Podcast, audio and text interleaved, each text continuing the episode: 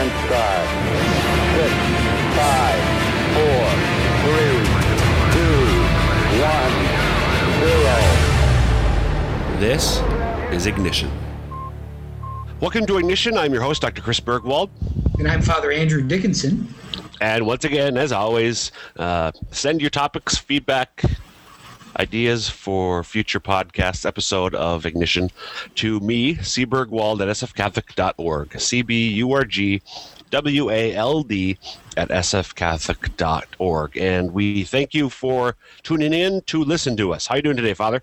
Better than my sins deserve. Great day up in Brookings. Great day to be a jackrabbit. Uh, great day to be a Catholic jackrabbit. And so. Why?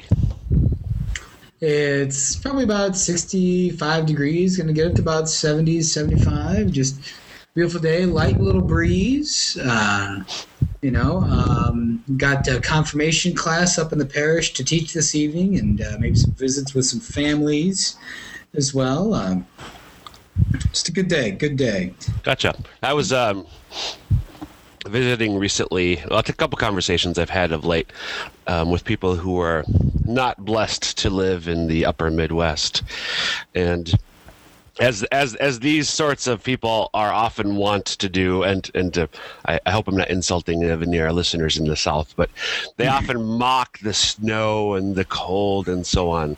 But to be honest, Father, I love the seasons. I mean, I'm, I'm from I'm further north than this, but I mean, I, I, I love the seasons. And yeah, it's it's not it's not great when the wind chill's 50 below, um, but I'll put up with that a, a time or two a year um, in order to to enjoy the, the, the changing of the, the colors of the leaves and all that good stuff that happens in the fall. Fall time is the best time of the year because my birthday is in the fall, frankly, and it's just darn good. There you go, I suppose. Yeah, you suppose. yes, you do suppose. So, um, anyway, uh, the we weren't able to. Uh, we had some scheduling conflicts last week, so if you were uh, uh waiting expectantly, there's a there is a young man actually who uh, who um, when he sees me on occasion, he goes to my parish. Uh, by young, I mean around I think ten or eleven uh, who listens to our podcast, Father, and uh, and he uh, Jack is his name. Hi, Jack. Uh, I know you listen to Yo, this. hey, Jack. Jack. Jack um, asked asked me last week. How come there was Dr. Burgwald? Why wasn't there a podcast? I said, well, we have some di- scheduling difficulties, unfortunately. But we are here today, right, Father? We are here today. We're here. We're clear. We're here and clear. So what we are going to do is is talk about a book that both Father and I read. Uh, I'll tell you the title of the book and then sort of set up um, why I thought it might be interesting to discuss, and then we'll get into the book itself. The book is called The Discernment of Spirits. The Discernment of Spirits. The subtitle subtitle is an Ignatian not ignition, an Ignatian guide to everyday living by Father Timothy M. Gallagher, OMV. Father Tim Gallagher, uh, oblate of the Blessed Virgin Mary. Um, so Father Gallagher wrote this book.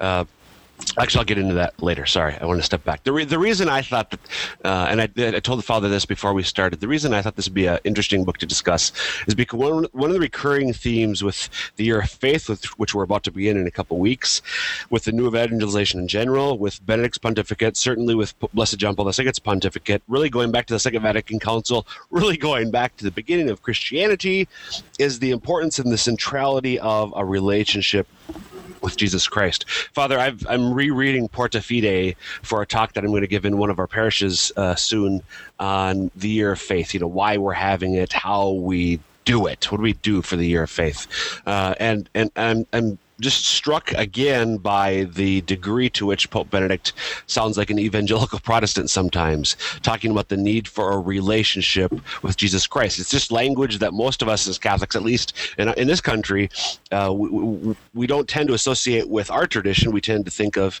again, evangelical Protestants. Um, but the centrality, and it is the, it is part and parcel of it's, it's the core uh, in many ways of, of what it means to be Christian. Do I do I have a lived relationship with Jesus Christ?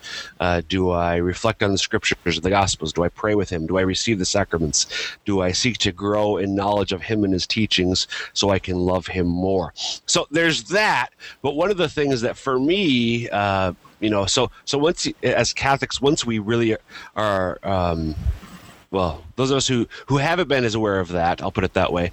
Um, once we're awakened to that, this okay. So how do we do that? Uh, because Father, um, I don't encounter Jesus in the same way that I encounter you. Um, even though we're we're talking, uh, we're we're not present to each other physically. At least I can see you, actually, your face right now yeah, and you know, maybe hello, um, and we can't do obviously we can't do that with Jesus. We the church talks about all the ways he's present, most particularly in the in the Blessed Sacrament. But it's obviously a different sort of relationship with that we have with him in many ways. But just at the superficial level, I can't just sit down and chat with him online or in person the way that you and I can. And the thing that I really like about our tradition as Catholics is there are so many resources, the richness of the Catholic spiritual tradition so many resources that we can look to to help us grow in this awareness of the different ways that Jesus does reveal himself to me every day, really every moment. It just takes we need our eyes need to be attuned, so to speak, to to seeing him. Does that make sense? It does. We have we have to learn that. And if you want to put just in a uh, for maybe those that are more theologically minded, want to put it into uh, the our theology of our Catholic faith. You know, it's part of what we call the effects of original sin or concupiscence. Like concupiscence has made has darkened our intellect in that way. So we're not able to. Uh, as readily encounter him who made us and who made us for him. Right. Yeah, we think of you know we read in Genesis um, in, in in the language in Genesis which with which it was wrote. They talk about you know God walking with Adam and Eve in the garden.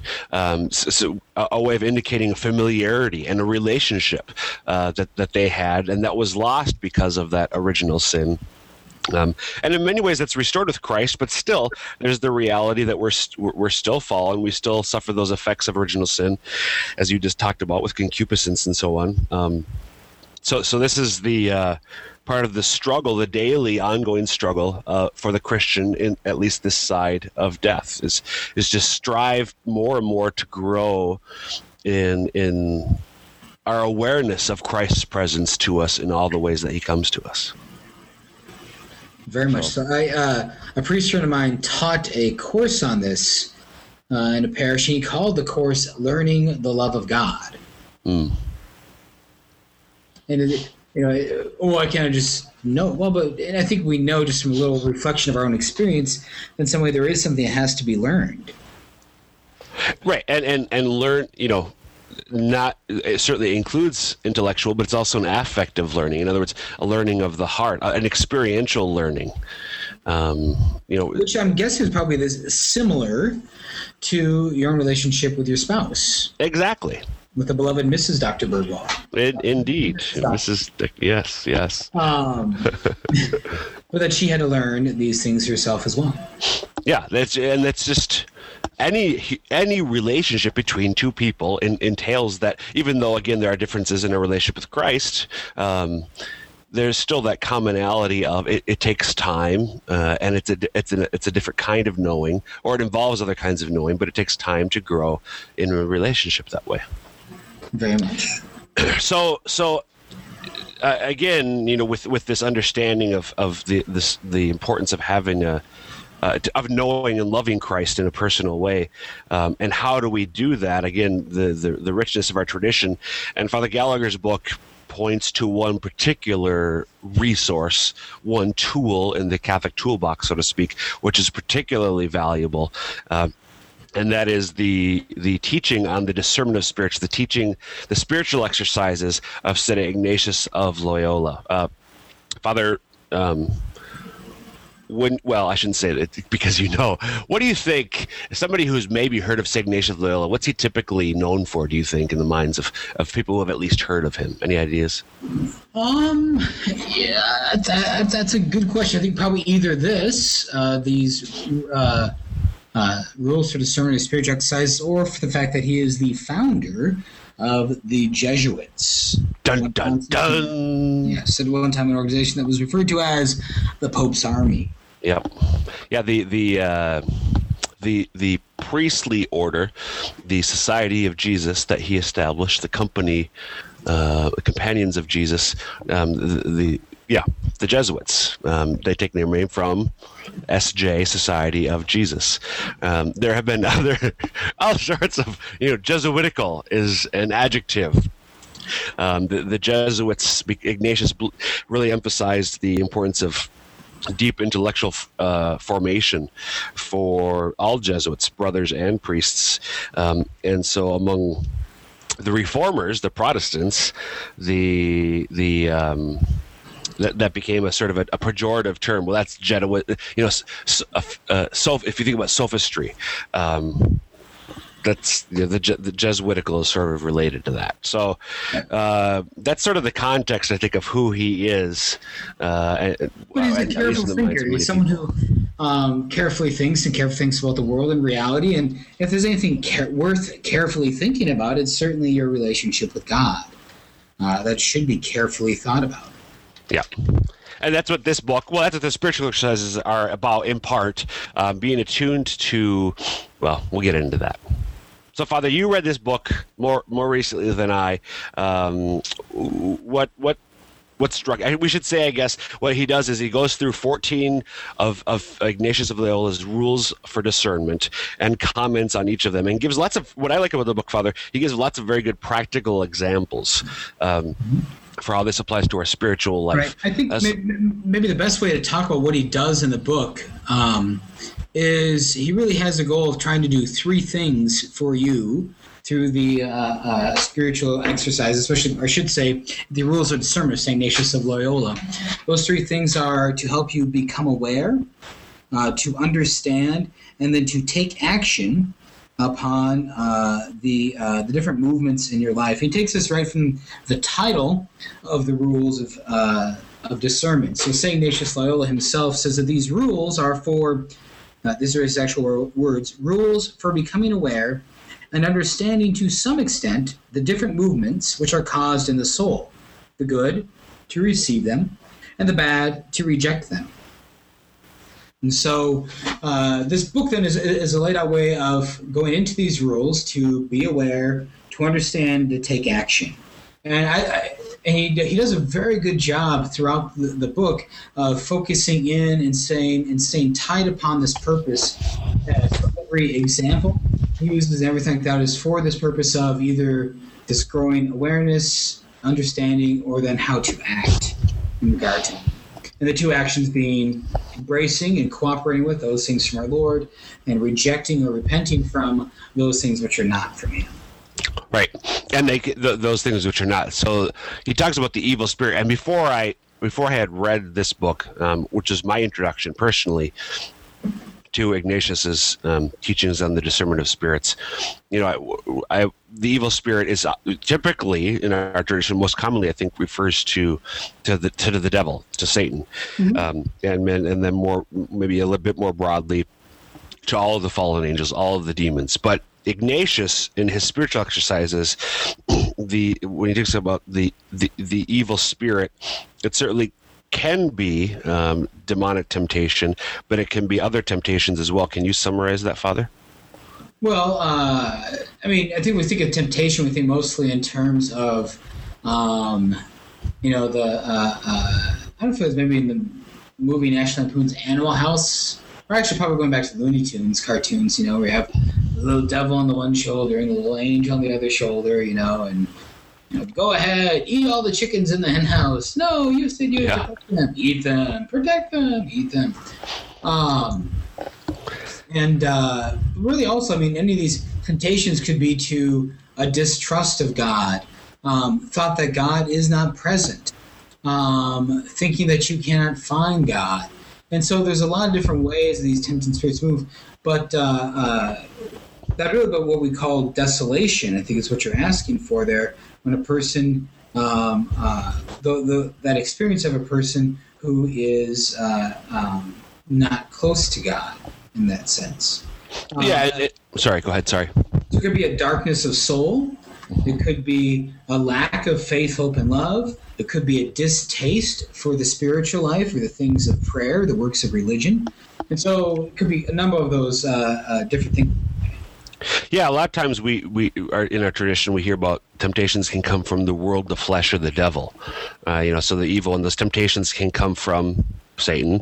They can come though from the world in the sense the culture, the, the the place, the times in which we live can tempt us, but also from ourselves. As you know, the concupiscence we talked about before. What you were just saying now, sort of the little devil on our shoulder. That's not. Sometimes it certainly could be um, another entity, a demonic person tempting us, but just as often, if not more often than not, I think um, it's a tempta- temptation from within.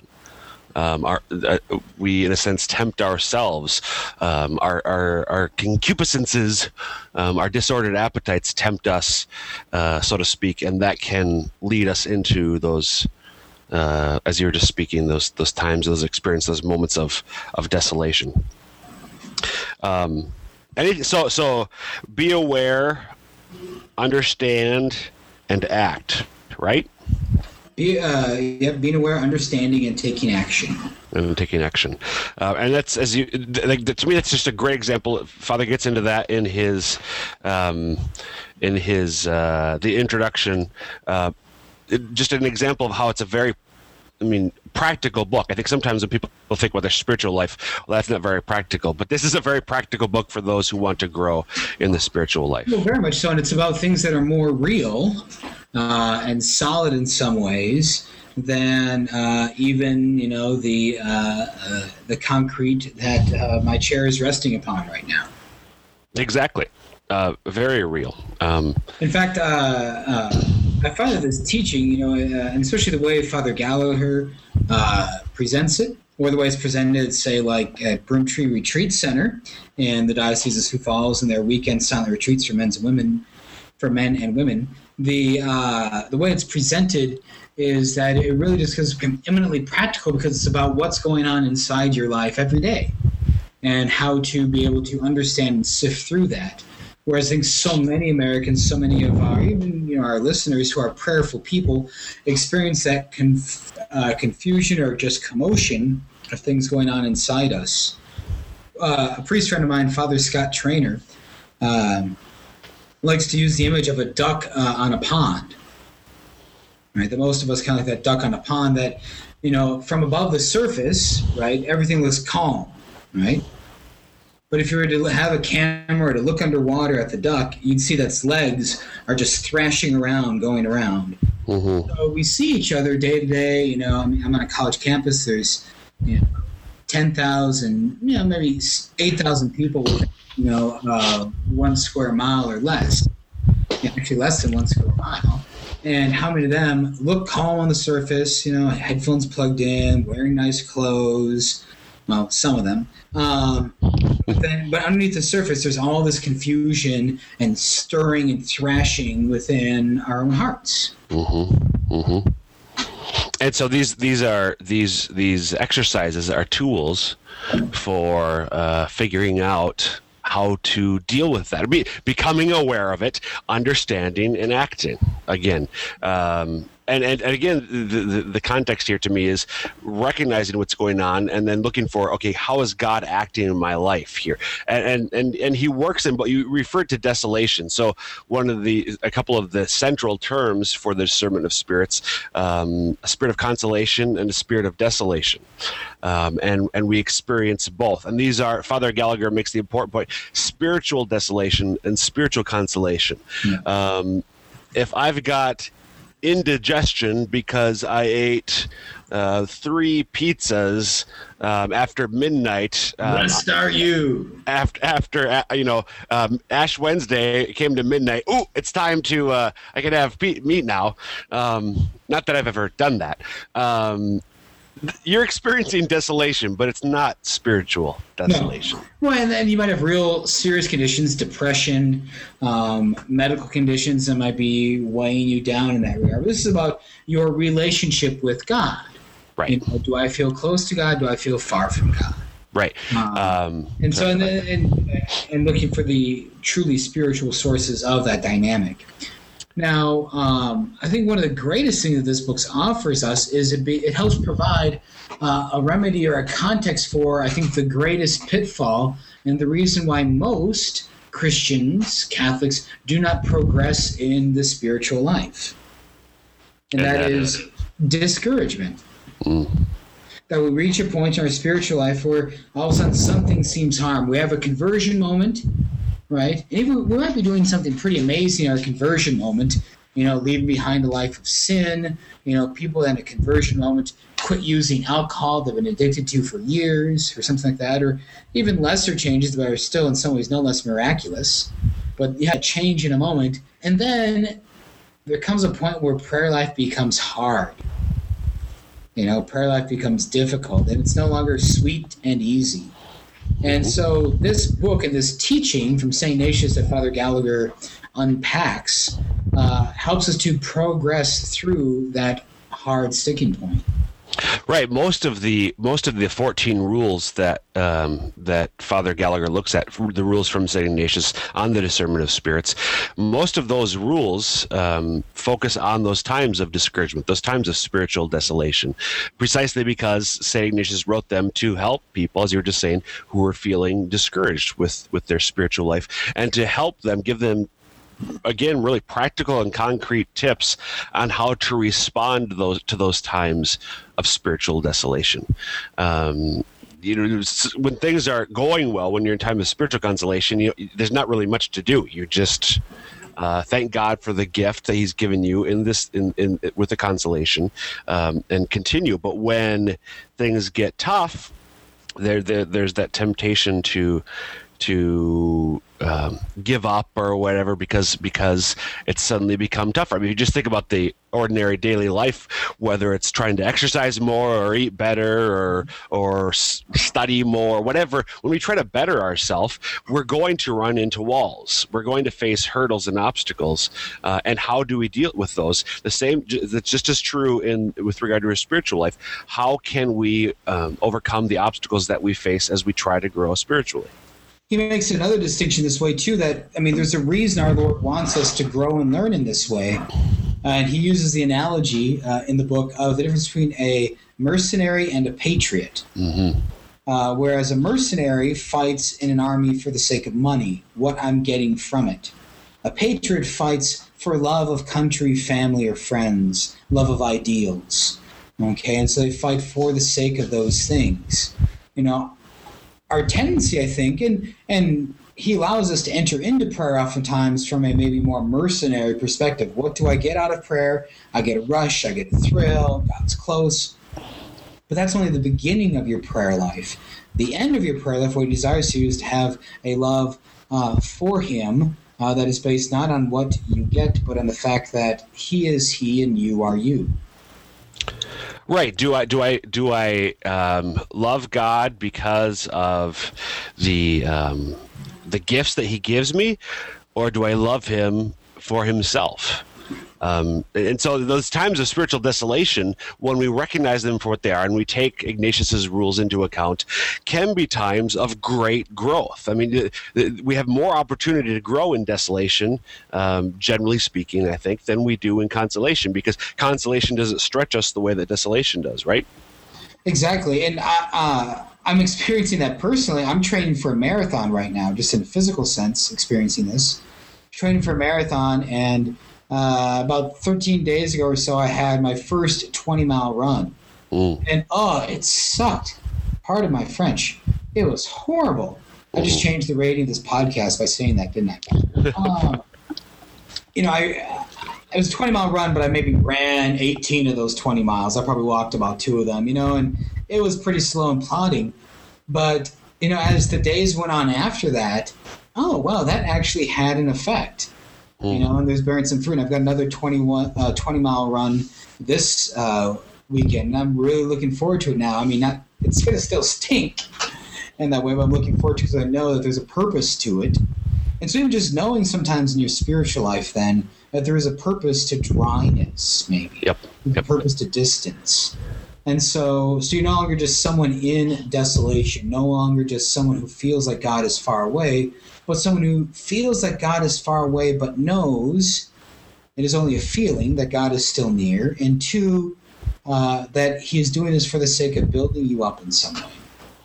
And also, one of the points that that St. Ignatius and, and therefore Father in his book, uh, an important point to me, and God, even though He feels and seems distant from me, is still giving me sufficient graces where can where I can endure this trial. So I can get through this, and and so knowing both. There's there's a purpose to this, but also that that that God will give me the strength to endure this. Um, both of those make the time of desolation endurable. Very much. Well, uh, I I think of the humorous quote attributed to Mother Teresa, Blessed Mother Teresa. Uh, I know God will never give me anything that I cannot handle without His grace. Dot dot dot. I just wish He didn't trust me so much. I've never heard that before, but that really is good. I wish just So- wish you did. But I, I think maybe just add, maybe a final point for me is um, this is really important in our own day and age. Um, I think if I could diagnose our own day and age in the spirit of our own day and age, it's one where we seek after, we rush after, we pursue those things um, that are pleasurable to us.